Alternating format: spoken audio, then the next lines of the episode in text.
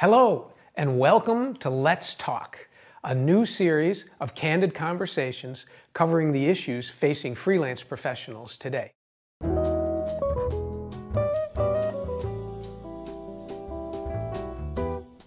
I'm Tom Rizzo, your host, managing director and founder of Plectrum Advisors, an investment advisory firm based in Los Angeles. On each episode of Let's Talk, I'll be speaking with some of the most plugged in experts to help you and me make sense of today's changing environment and to help you be smarter about how to approach work and life. So let's get started.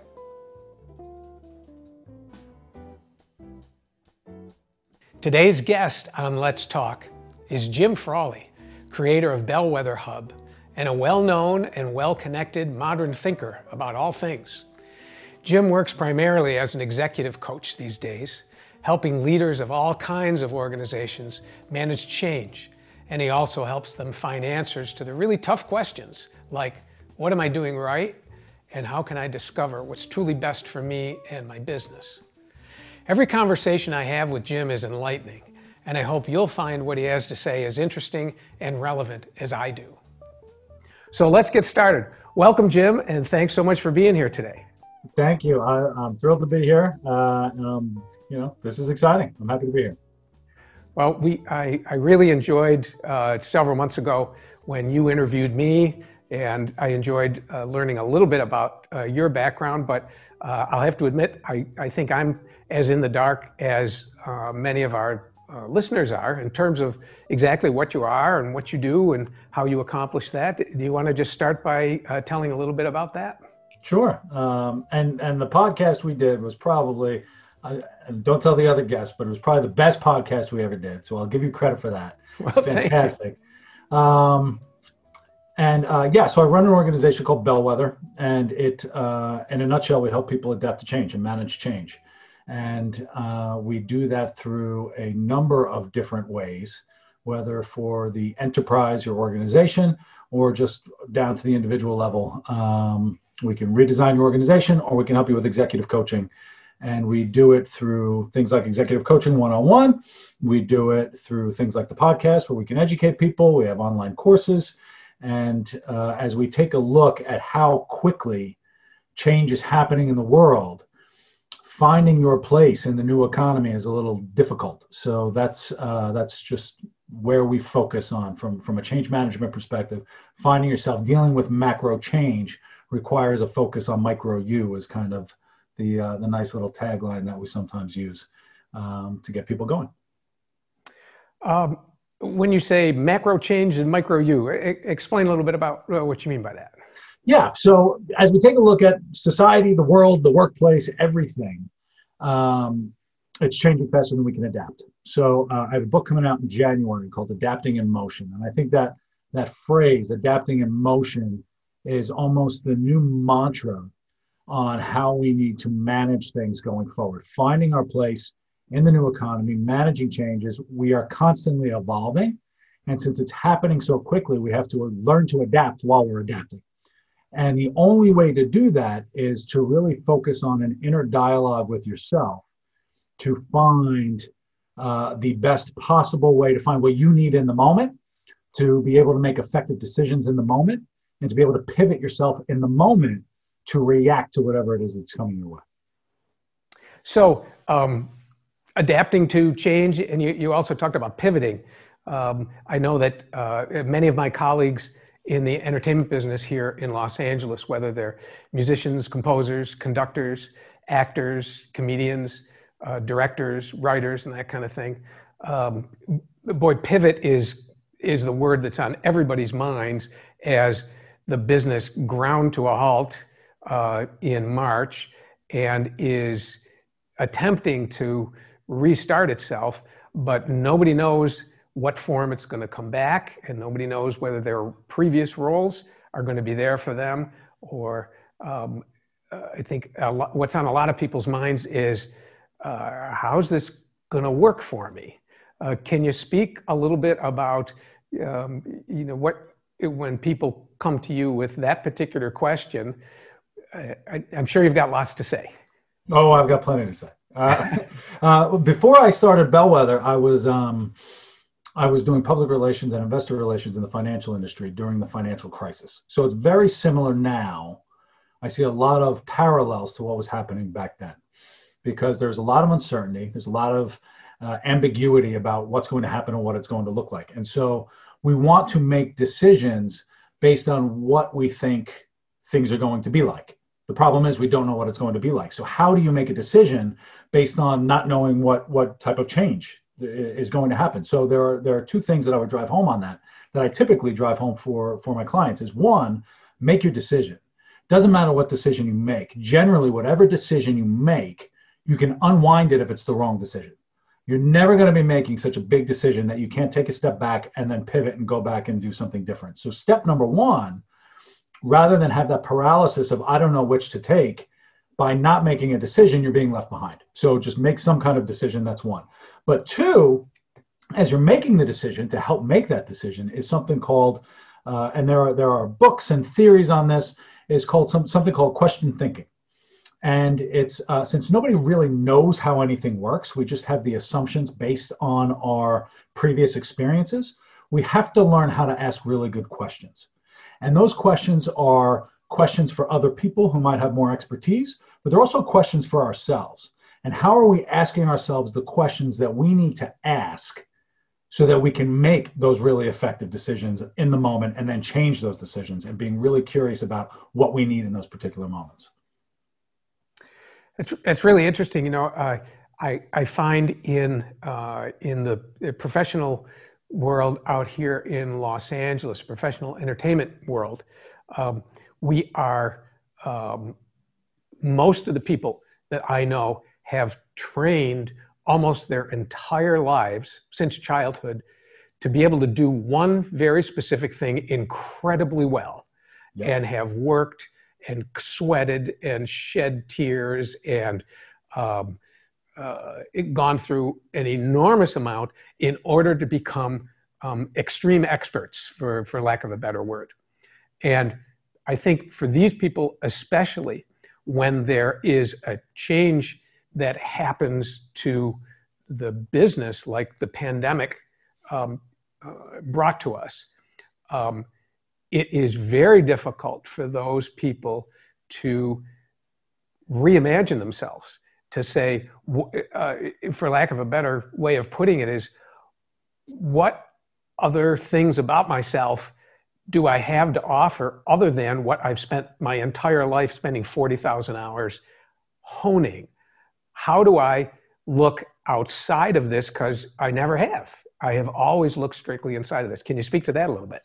Yeah, it's um, that's tough. Like that, it's one of those things where you're so committed on one particular thing that when a wrench goes into the way it's been operating, uh, it, it's difficult to to extricate yourself from that. And so I'll say a couple things. One is there is the act of doing what you're doing. So you will never not be an expert in what you're doing, which is fantastic. Now, how it manifests is something different. And so when I talk to small business owners, let's say a financial advisor or a real estate agent or anybody you know if you're a financial advisor and there's a robot who can make better financial decisions to you you're still an expert financial advisor. But how you execute on that is somehow different. And so it's not necessarily of what you do. Take it a step further and what value do you bring? And it's a, a one of the important things about question thinking is recognizing the value that you bring. It's not just playing an instrument. You're bringing joy you're bringing experience you're bringing I, I mean, when I think of music, music is one of those just core emotional things that everybody responds to. And you're doing more than just playing an instrument. And so, how do you expand what it is that you're capable of and then recognize what you're what you're really doing is more than just pressing buttons on an instrument you're you're bringing someone along on a journey and you've learned this and and your ability to learn an instrument your ability to to focus on um, creating is something that's uh, uh, many people would pay big dollars to have that ability to create something. And one of the things that I've always been uh, an admirer of to the to the music industry and the writing industry and um, the acting industry, the stand-up comedy industry, especially, is how these people have this ability to put themselves out there uh, that is major risk to be able to put yourself out there for criticism and you do that in such a way that's you're unbearing your soul that most people aren't able to do that and that's a skill set that most people don't have so recognize the real skills that you've got from doing what it is that you were doing and how you can potentially pivot that into into something different and that's that's really good advice. Uh, e- easier said than done, but uh, much really, always it's always easier said than done. I'm an expert sitting in you know my office. Uh, yeah. Much easier said than done. Uh, but that comes from from communicating with people and talking to people and and seeing what other people see about you. They don't just see a person playing an instrument. They see someone creating something and and doing something more than just just that instrument. Yeah t- tell me tell me about uh, you were involved in the corporate world for uh, some period of time i understand. I, I, don't know a lot about that. And now you're not uh, so you must have made some pivot, whether maybe you weren't forced to do that because of a pandemic, but you did make a pivot. Uh, do you want to talk a little bit about your internal processes and how you came to do that and why? Yeah, it's uh, my my career's been a roller coaster. It's been tons of fun. It started in radio. Um, I had a syndicated radio show, which I loved. It was the be- best job I ever had. Um, but I didn't really have the guts to fully commit to it. And so uh, I, I cheaped out and went corporate and started monitoring telemarketing calls and doing, you know, just brainless kind of work. Um, and then I ended up getting pretty successful through my work. I ended up becoming a corporate trainer and traveling around the world and, and teaching people on products. And I got into the financial industry for, for 15 years, doing public relations and, and teaching executives how to communicate and uh, chief of staff role and business management, doing all of these things. But it never jazzed me. It was never for me and it was never anything that I wanted to do. So um, my frustration eventually boiled up. And then I went to an executive coach to figure out what I wanted to do. And I put together all of these business plans that none of them really fit what exactly it is I wanted to do. And then I heard about the executive coaching program at Columbia, and that was all she wrote. Jumped in five years ago, and I'll never look back ever. nice, nice. Uh, I I, uh, uh, I have a uh, a, a feeling that there are uh, inside of uh, most people's minds as they react to um, the upheaval that happened with the pandemic that there are two parallel tracks going on in their mind. One is fear-based which is oh my god my whole um, way of doing things has been uh, upended here and it's unknown whether it's ever going to return and oh my God, what's going to happen? There's that track. And then there's the probably less, um, uh, lower volume voice in there that says, is this an opportunity to be able to look at something else? And I, uh, I, the few people I've talked to about this uh, are uh, almost afraid to give light to that voice for fear that they're going to have to um, take a look at well what does that mean? What else do i have to offer or what other ways? Uh, do you want to you want to talk about that a little bit those that mental process? Yeah it's difficult. It's uh um, the fear of the unknown is a big thing. Um, you know how do i pay the bills? How do i get things finished? How do i you know where do i find clients? You know any kind of change is this job maybe not even starting a business but taking a new job is how do i um, am i going to be successful? And we we question our capabilities we question our ability we question um, uh, if it's the right decision or the wrong decision and what is it going to look like. We have all of these unknowns that we're never going to get the answer to unless we actually take a step towards it but then there is that light of opportunity and what's possible and i do feel like um, we hide behind the fear question we hide behind the fear question quite a bit. And I, I always use the fear question, I never had the guts to, to do uh, what I'm doing now. I never had the guts to really pursue my radio career the way that I wanted to pursue my radio career. I never had the guts to articulate what career path I actually wanted and say, give me license, give myself license to say that I wanted to do this and I'm comfortable to say that this is something that I want to go after. Because it's not so much the fear of the unknown, it's not so much the fear of failure, it's the fear of humiliation if you don't get it. And that's what we're really afraid of. Now, the opportunity part of it is yeah, if you can articulate this whole dream life that you're going to get, uh, what does that actually look like? And what's a realistic view of that? And what are you willing to give up to get to it? You know, a lot of people think that they're a hard worker and they do a lot of things, and that may be true. But in order to get to a certain level, uh, what got you here won't get you there is a common saying. So you have to give up something. Oh, oh, you froze for a second here, Jim. Sacrifice of family time. Is it a sacrifice of friends? Is it a sacrifice of uh, external whatever? Sacrifice of money, whatever it might be. You have to sacrifice something if you're going to get to that next opportunity level. Yeah, it's um, uh, almost everything here that we're talking about really takes place on an internal level in terms of you're kind of talking to yourself. You got two people inside of you that you're talking to yourself about. Um, okay, I know I am afraid of of even just opening my mind up to think about how else can I apply not only the specific skills that I have always relied on, but what other ways can I apply those skills um, e- even if it's staying within the same industry and the same um, uh, way of doing things. But is there is there another way to apply those skills? And uh, I, I, had an interesting conversation with a colleague. Uh, I think this happened. This was before the pandemic. I think it was last December, and uh, I mean, without revealing anything about the colleague or the situation, we were talking about work and working and uh, levels of success and and what it takes to get there, especially in the freelance world and that kind of thing. And he shared something with me. He said, you know, a couple of years ago, I realized I had become really, really good at something I didn't like doing. And he said the, the, the internal process of like, okay, now what the hell does that mean for me?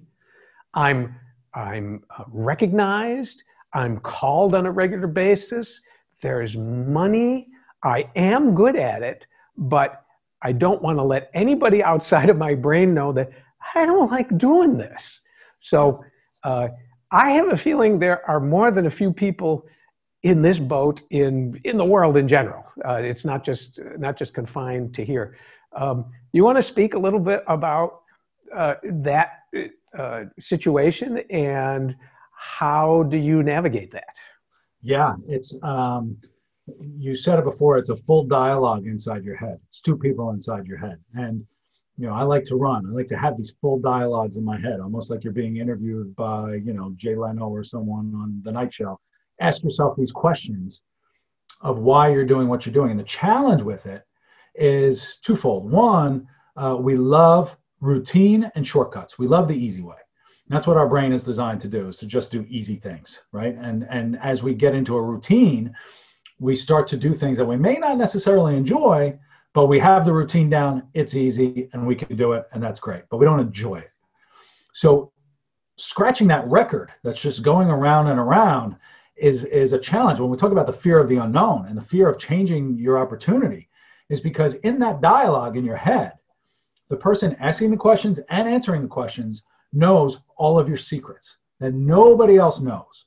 So when you think about conversations with other people, with clients, with other musicians, with anybody, when you think about all those people, they don't know all the things going inside your heads, your, your secret fears, the uh, things you always wanted to do but didn't, your, your individual failures, the things you were going to try but were afraid of failing so you didn't do it.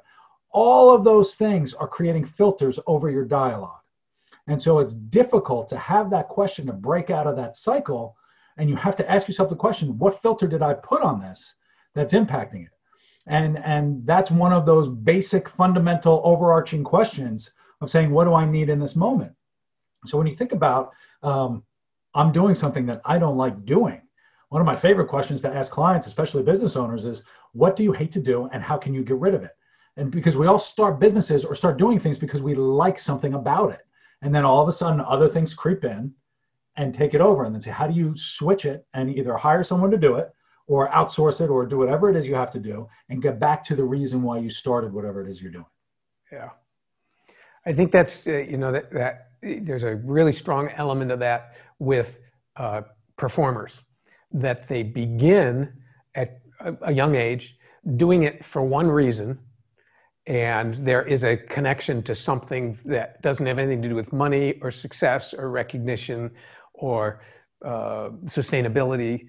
Um, it's just there is a connection to, there's an aspect of whether it's playing this instrument or engaging in a play in high school or grammar school or writing something that is satisfying.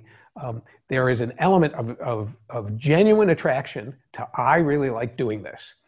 And as you then progress into the professional world, there's a whole bunch of other elements that come into play that, um, not that they take over, but that they become almost more important than what it is that you like to do. And everybody who decides to stay in the business makes the Faustian bargain to say, I'm okay with that because the thing that I like to do is at the core of this thing, so, and I'm going to keep pursuing that. But as you mentioned, layer after layer after layer after layer begins to cloud that initial um, uh, attraction that you had to this, and it's sometimes it's a little bit difficult to say to, or to to engage in that dialogue with yourself to say, is this still serving me, uh, regardless of, of how much success that you have? Do you, do you see this in other businesses besides the entertainment business? Yeah, it's, um, you know, when, when I think about work engagement, as people get engaged with work, uh, a lot of, you know, organizations all want to tap into it all the businesses want to tap into it and everyone's looking for this kind of i want the job that is my ultimate dream job whatever. Um, and it's always filled with you have to find the activity that you're doing that absorbs you and when i say absorb is you know what can you do where you just completely lose track of time? And when you lose track of time then you know that you're on the right step you're on the right path. Now there's always some other you know there's an annoying person in accounting who's ruining your day. There's uh, a business manager who's ruining your music. There's you know all these other noises. But when you can focus on what absorbs you if you are able to find that time, doesn't have to be all the time, but if you could find that time, then you're you're going to be okay. If it overwhelms so much that you're not able to get absorbed in your work, in the right type of work, then we say, all right, maybe this absorption has to come over to the side, and I have to do something different. Uh, but we see it all the time. It's many people sell out. Uh, it's why they're frustrated. They sell out for money, and they do a job that they can't stand, and they work all these crazy hours. Um, and what they're really looking for is some type of work that will absorb them and and bring them back to whatever it is that they they get true meaning out of. It's easy to lose sight of that goal uh, uh, strangely i think. Yeah especially um, as you have you have bills to pay you've got kids who need to go to school you've got i mean it, it sounds so simple um, but we we have to break things apart. It doesn't not everything is in just one big package. Um, can we break it down to say yes, I can take this job that uh, pays a certain amount of money, but I recognize I'm sacrificing some of my absorption, but I'm still able to get a little bit on the weekends. Or uh, what am I sacrificing in order to get this? You know, the benefit of having my daughter go to this school is better than um, taking this job that doesn't pay enough. You know, am I willing to make that sacrifice? And those are the the difficult conversations we have to have. Yeah. Uh, I, I once uh, I once was helping a guy who was a uh, motivational speaker. I think he's uh, he was a Blue Angels pilot actually, um, really good guy, and uh, he had a, a nice uh, sentence that he used in his talk where he said, if you if you want to to get better at something like increase your performance, you have to raise your expectation first, and then performance will follow. And uh, can you can you talk a, a little bit about that um, psychological framework that you need to put on yourself that is really the key to, uh, or, or how that can really be the key to being better or doing something different? Yeah, you have to. Um, I love asking people why not. You know, why can't you do something? Why is that not, you know, why can't you be a New York Times bestseller? Why can't you be in the New York Philharmonic? Why can't you be? And everyone will always give a reason. But when you raise the expectations of this is what, you know, this is what I expect, this is where I'm going to go, then obviously you you you're not putting a lid on it. If you think that you're, you know, if you I, will use a running analogy again. If, if you want to run a 5K and you're doing it, I find sometimes a 5K is harder to run than a 10K because always the last half mile is extremely difficult. No matter what your distance is, I can run a 10K, I can run a marathon. It doesn't matter. The last half mile, you know the end is there. You just, I'm ready to be finished. So when I kick off for a marathon run, I'm good until 25 and a half miles. If I go for a 5K, I'm good for 2.7 miles. And then it's just slogging through the end. So when we raise the expectations, we know that our mindset shifts, that we have a much further journey to go. And we put a different filter on, we're making different decisions, not just a short term decision and, and, you know, oh, I just have to go this far, but is getting this far going to help me in my bigger path and my bigger picture down the road? But I'll challenge it too to say that we have to raise our expectations in some areas for success, expectations in others, because sometimes we could burn ourselves out. And so that's where the dialogue comes into of saying, yes, I expect to be at the very top of my game. I can't do all this other stuff. So let me be smart about shedding the other things because I can't do everything. And so having being smart about the expectations that you're raising uh, is going to be extremely helpful in order to get to that marathon finish line. Yeah, I find uh, that's that's really uh, it's really well said. I I find uh, that there is in uh, in our environment in Los Angeles uh, it is extremely competitive, and it's not only competitive in the basic sense of that word, which is um, who gets what job, but it's competitive in terms of who's performing, doing their job as good or better than me, and how can I? Um, uh, how does the concept of competition for myself motivate me to do something? And that can go in either a positive or a different direction. The positive end of it, it can go to um, making you fire on all cylinders for a longer period of time than you normally would. The negative aspect is it might make you reach for something that you're really not interested in, but that you feel someone else is doing that better, so I better do that better. You want to talk a little bit about that psychological um, concept? Yeah, your journey is your journey. Um, and I get the competition thing. I'm one of the most competitive people out there. It's probably unhealthy. Um, I'll guarantee it's unhealthy. Even my wife and I compete on everything. It's ridiculous. Um, but one of I, I heard one quote that I'll share, and I'll probably share another running analogy because that's just on my mind today. But um, I heard a quote once that changed my entire perspective on it, especially when I was going after something. You know, we compete and we hate rejection. Um, but the greatest quote I ever heard was, "You can have the greatest peach tree in Georgia, but some people aren't interested in a peach." And that's good to remember. So no matter how you're competing, just because you didn't get picked, doesn't mean that you weren't good enough and your journey is going to be different than somebody else. So somebody may just be interested in apples that day, it has nothing to do with you. And so we have to remember in our competition against other people is that what's relevant for me is relevant for me and nobody else. And when so the running analogy is you know what I learned when I first started running was how to run up a hill. And running up a hill, nobody likes to do it. But the way to run up a hill is to not look at the hill. That was the best advice I ever got. Do not look up. Do not look at anybody else. You look at your feet. Because when you're looking at the hill, your mind's telling you you're not going to make it. Stop doing it. You're hurting yourself. Stop going. If you look at the people next to you, you're worried about who's going faster than you, who's going slower than you. You're not focused on getting up the hill. You're focused on someone completely different. But if you focus on your feet, one step in front of the other, you don't see the grade of the hill and you don't see anybody else. You'll know when you get to the top of the hill because the grade changes. Things get easier and you're going to be making more progress. So you focus on the one thing you can do, which is competing against yourself to get that one foot in front of the other. That's that, that, that's really great advice.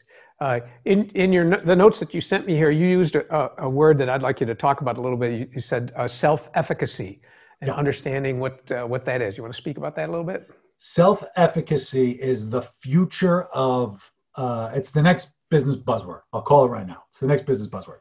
So self-efficacy is uh, confidence in understanding the steps to get that you're capable of executing on the steps to get to a finish line.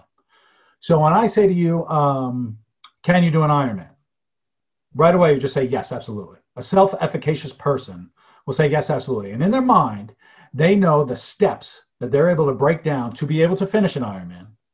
And they understand that they're able to execute on each of those. So it's not self confidence, but it, it is a little bit of self confidence. It's not self discipline, but it's a little bit of self discipline. It's not, it's all of these little individual areas of I understand what it's going to take to get to some other point, And I understand that I'm going to be able to execute on those individual steps to get to where I'm going. And what's the uh, uh, concept of macro change versus the micro you? Macro change. Well, as we think about so self efficacy to macro change is, you know, let's take a look at I don't know the change coming. I don't know where this world's going to be in five years. Who knows where the world's going to be in five years? Can't predict it. But I do know the steps I can take to be able to make good decisions in the moment. And so when we take self efficacy from macro change to focusing on me, how do I make the right changes in my particular moment? How do I make the right change or right decisions to make sure that I'm in a position to be successful? Um, that's focused on you. In the book um, uh, Moneyball, uh, the, it was also a movie with uh, Brad Pitt, was talking about Billy Beane from the A's. The A's uh, in baseball were trying to compete against the Yankees. But the problem was all their players would get good and then the Yankees would buy them and they didn't have the budget. So what they did was they said, stop buying these big home run hitters and let's focus on getting people who can be on base because what they wanted to do was change circumstance. And when we focus on micro you, we want to change circumstance. If I get up to bat and hit a single, I get to first base. But if I get up to bat and hit a single and there's a person on third base already, we've scored a run. It's the same hit, but very different results. So, how can you focus on you to be able to set yourself up for success, whatever the change is that comes, so that when you just get that little hit, you already have a person sitting on third base ready to come home? And how can you uh, adjust your circumstance to be successful as change continues to come? That's one of my favorite books. Um, I've read it, read it a couple of times. It's, yeah. uh, uh, I think the guy's name was Bill James, right? That that did the uh, uh, statistical analysis that this was uh, the A's uh, um, philosophy was based on. Yeah, he worked in like a parking lot or something, yeah. like overnight. Yeah, yeah. yeah. And it, it kind of occurred to him that the statistics weren't um, leading to the truth. That right. Uh, um, when you when you had a guy, um, if you were measuring whether a guy um, got a hit into left field versus whether he hit a pop fly into left field. Um, some of that had to do with where the left fielder happened to be standing at the moment that he hit the ball. So right. you can't necessarily say those statistics are accurate that the one guy got out and the one guy got a hit, um, depending on where the guy was standing. So we had to really dive into these statistics. Uh, yeah, it's, it's, it's a great book. It's interesting. Yeah, yeah. Um, how do you counsel people or talk to people about remaining hopeful in um, these tumultuous times that we have? I mean, we've got we've got a virus that is still, you know, far from uh, being under control, and who knows when? You know, is it going to be six months? Is it going to be another year or two years? You've got uh, political turmoil that, that is unprecedented. Um, uh, talk a little bit about um, how you try to energize people to tap into being hopeful. Yeah, uh, and I like that you use the word hopeful because hope is one of the core emotions that we have, and it's an important emotion that we have. Um, and and there are a couple things. One, I like to to try to give perspective to my clients. Um, the the political landscape the pandemic landscape, when you take a look at the arc of history, we've dealt with this before. And we've dealt with very similar things. And so this too shall pass, we could talk about. It's very difficult in the moment, but this too shall pass. Uh, so a little bit of perspective is good. But recognizing that most things are out of control, they're out of control for everybody, is also a little bit of perspective. So everybody else is, def- uh, is feeling the exact same thing as you. So you're not alone which is important. Um, and we have to tap into when we talk about, we hear often that everyone says we have to focus on what we can control. Um, but what that means has to be defined by you. What can you control? And part of it is controlling your focus and where you're putting your attention and your focus. Are you spending it on social media and on the news and everything else? Or are you focused on recovery, a walk in the woods, a walk with your dog, uh, doing a puzzle, doing something that, that's beneficial for you? So we think of um, just mental wellness, the fact that we're going to be indoors for a, a long period of time. And um, we, we need those social activities. We need to connect with other people who are feeling the same types of things will make us hopeful, but we have to remain, you know, positive conversation and, and discuss that. But there's also a big um, self aspect of loving yourself. And, and I think those words are so soft, but they're really important.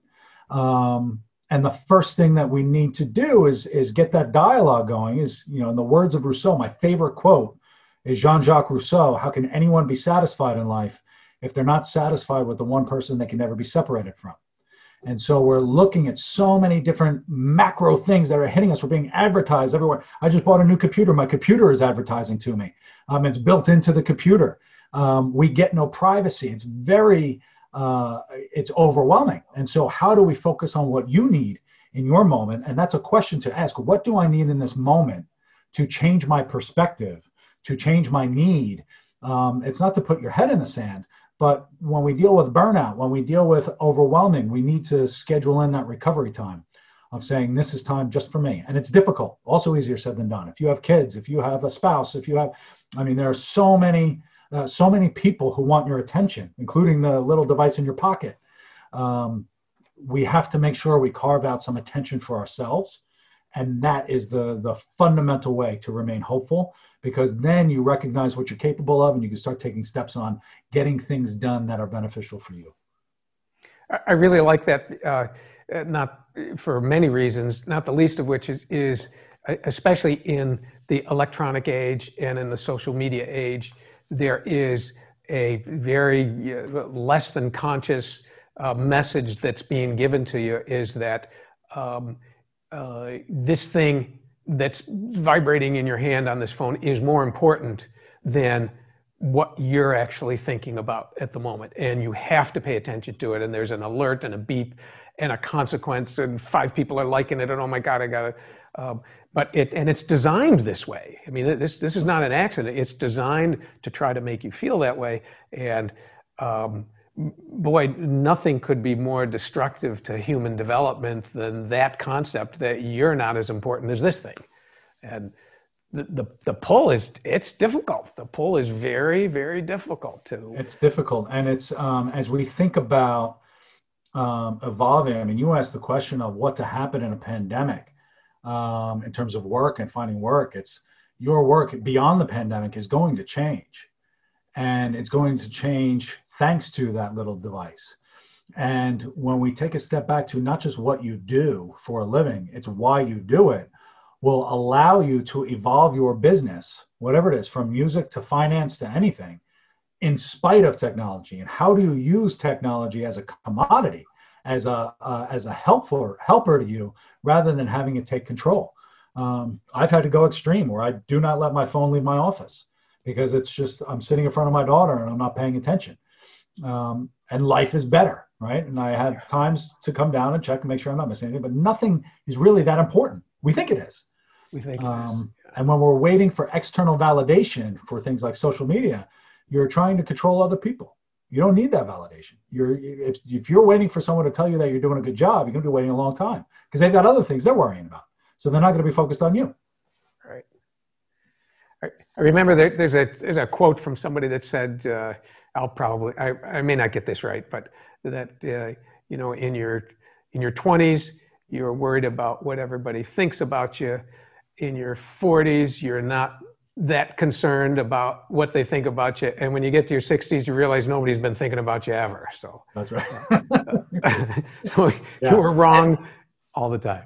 It's so cathartic to know that nobody's thinking about you. Yeah it's amazing. It's uh, it sounds like lonely, but it's actually really nice that nobody's thinking about you, which goes back to why you need to articulate your desire of what it is that you want. And you need to communicate that vision to other people so that they are thinking about you and they are able to help you.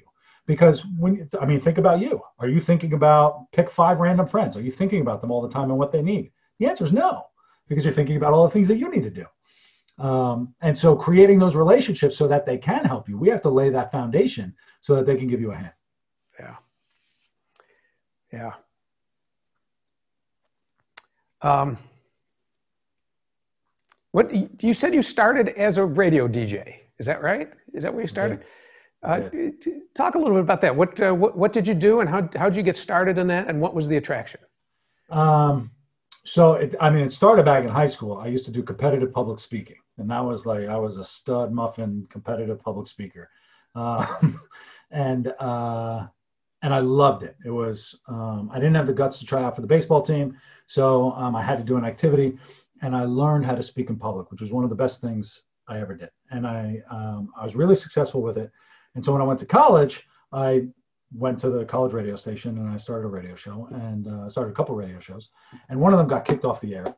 Um, we were a little too uh, a little too over the edge for the the college campus, and so in a defiant move, we sent out a radio show proposal to every station in Washington D.C. And the top talk radio station picked us up and put us on, and we ended up getting syndicated in like 10 or 12 states or something like that. Um, and it was awesome. It was easily my most favorite job I've ever done. It was tons of fun. Fascinating. Fascinating. uh, I just, I, I remember in my college days, the college radio DJs were, it was uh, classic like FM radio where they talked in, it sounded like they were high all the time. You know, they talked in very slow, low voices and, and they were all the same. Uh, so I, I, would have liked to have heard your radio broadcast because I have a feeling it wasn't that. It, it, certainly wasn't. And what's funny is I just found a box of old cassette tapes that I might digitize, but I'm afraid of listening to whatever that was like 20 something years ago, and it's going to be a, a challenge. Uh, well, I'm, I'm, I think we may have covered, you know, a, a lot of ground here. Um, is is there anything else that um, that you'd like to share with our listeners? I, I know you um, professionally you work as um, uh, an executive business coach. Is that is that true? Um, yeah. You want to yeah. uh, talk a little bit about the specifics of, of what that is and how that works and and what it's all about? Yeah. So uh, business coaching. Um, I have a lot to say about coaching. Um, but when we're looking to, to manage change or deal with anything or advance in our career or uh, evolve our business, put together a strategic plan, sometimes we need uh, an objective third party um, who has no skin in the game uh, to challenge you on what it is that, that you're doing. And so my clients bring me in from a corporate perspective um, to either redesign their organization? Or do we have the right people doing the right thing? Can we create roles, responsibilities, put a little more structure around things? To um, I don't know where my business is going to be in three years, five years. How do you give me? Can can we work on a, a strategic plan to do that? Uh, all the way down to an individual or a team saying, uh, I want to be in the C-suite in five years. I'm obviously not doing something right. Can you help me kind of change some behaviors? Um, this team isn't executing. We need a better sales team. Whatever it is, uh, we'll get you to to wherever it is that you want to do coaching is uh, there are a few things that you need for coaching to be uh, impactful and this is kind of what separates us is um, we don't take clients unless we have defined what success metrics are going to be done and how to measure them. And uh, we don't take clients um, until we have picked an end date. So we, we don't really believe in this ongoing forever coaching engagement um, we're looking to get you to change behavior, get your work done. And I tell all my clients in the nicest way possible, I hope I never speak to you again. Um, so that we can get you to where it is that you want to be. For coaching to work, uh, a person has to be committed to coaching and everyone has to be held accountable, coach included, which is why we have success metrics and, and we have set goals that we're going to accomplish to get you to wherever it is that you want to go. And how, how, does how does it work, Jim? Is it um, uh, daily, weekly, monthly, biweekly? Um, and uh, talk a little bit about the, the specifics about how that works. Yeah, so it um it, it depends. It always depends. Um, but we have, uh, depending on what the client needs, I mean, the industry standard typically is a six month coaching engagement. You meet every other week. We define what the goals are. You know, what are we going to accomplish in these six months? What is the focus for these six months? And how do we define success? So that I can explain to you at the end of these six months, I have to be able to say, yes, we hit our, our benchmark. And then every week, two weeks, whatever it is that we set up, um, we will take a look at the big goals and we will create one little goal for our meeting that day for about an hour and a half. We will tackle something, whether it's um, helping you define your communication style, to articulating the way you like to work, to doing a calendar review on what you can delegate, um, whatever it is that we need to work on for you, and we progress you along those those those six months. There are three phases of a coaching engagement. Beginning is context, which is really what's up. Give me all the information so we can learn about each other. Phase two is content, which is you know what really matters. Let's cut back the uh, peel back the onion. Let's get to the core of what we're trying to do. And then part three is conduct, which is let's change behavior. Let's get you to change whatever behavior it is that's either holding you back or um, that will elevate you to whatever it is that you you want to do. It, it sounds like a, a lot of fun. It sounds like it's very intellectually challenging and uh, emotionally, you got to really get to the core of what's really motivating people and help them uh, peel back some of the things we talked about earlier in this interview is getting really to the core of you know what what things are you doing that you really want to do? And what things have you fooled yourself into thinking that you really want to do? And peel those back and let's get to the core. And if you can do that you got a much better shot of getting to where you want to get to if you're peeling those things back. If coaching is working properly you are going to be doing a lot of work and it's exhausting because it's emotional. Yeah. um, we hold we hold on to these ideas. You know we've been operating the same way for 20 30 40 years uh, in corporate, you know, I, I, work with people with a 40 year career trying to make changes to the way they've always done things. Uh, and we align our value and our value set to who we are. Um, and, and we almost feel like it's an attack. But if it's also done properly, it's a ton of fun to make these types of changes and grow. And I love it when I have a client tell me, I had one recently tell me, I've learned to love learning and they, they've changed that question thinking and changed their their habits to just say what am i learning in this in this particular meeting? How am i thinking about what i'm learning? You know every meeting you sit in are you looking around to see what people see? Are you presenting yourself as the person you want to be? Um, and it is it's emotionally draining. I feel like i've only had maybe three or four clients who haven't cried. Um, wow. and it's a corporate thing. Like i don't do life coaching. It's like corporate where we're talking about corporate growth and life always comes in. I mean they're they're inextricable. They're together. So people always, grown men just sit in front and crying about something. Um, and that's, look, it's progress and it's great that they're, that they're able to do it. Yeah. It's a good sign when that happens. It's a good right? sign. Yeah. Yeah. yeah very good. Yeah. Well, fascinating. Well, that's that's kind of I'm out of questions here. Uh, I'm, I'm, sure you and I could you know talk for about five more hours here, but um, uh, is, is there anything else uh, you'd, you'd like to say to our listeners before we, uh, before we sign off here? No, but uh, thank you for doing it. Uh, Bellwether Hub is the, uh, the podcast. The book is out in January, January 18th, I think, 19th, called Adapting Emotion. Um, but thank you. This is, this is awesome. it's nice. nice to be on the side of the microphone. Yeah, it's well, it's it's been my pleasure to have you, Jim, and and I I, I, always enjoy speaking to people where I, I learn a whole bunch of stuff, and I always I always learn from you. So it's uh, it's really great. If uh, when your book is ready, if you can send me a, uh, a, a PDF of the uh, of the cover of the book, we'll put that up uh, at the end of this thing, so uh, people can know about it if they want to learn more about you and what you have to say. Perfect. And for all of our listeners, I just want to thank you for tuning in again to this episode of Let's Talk with Jim Frawley.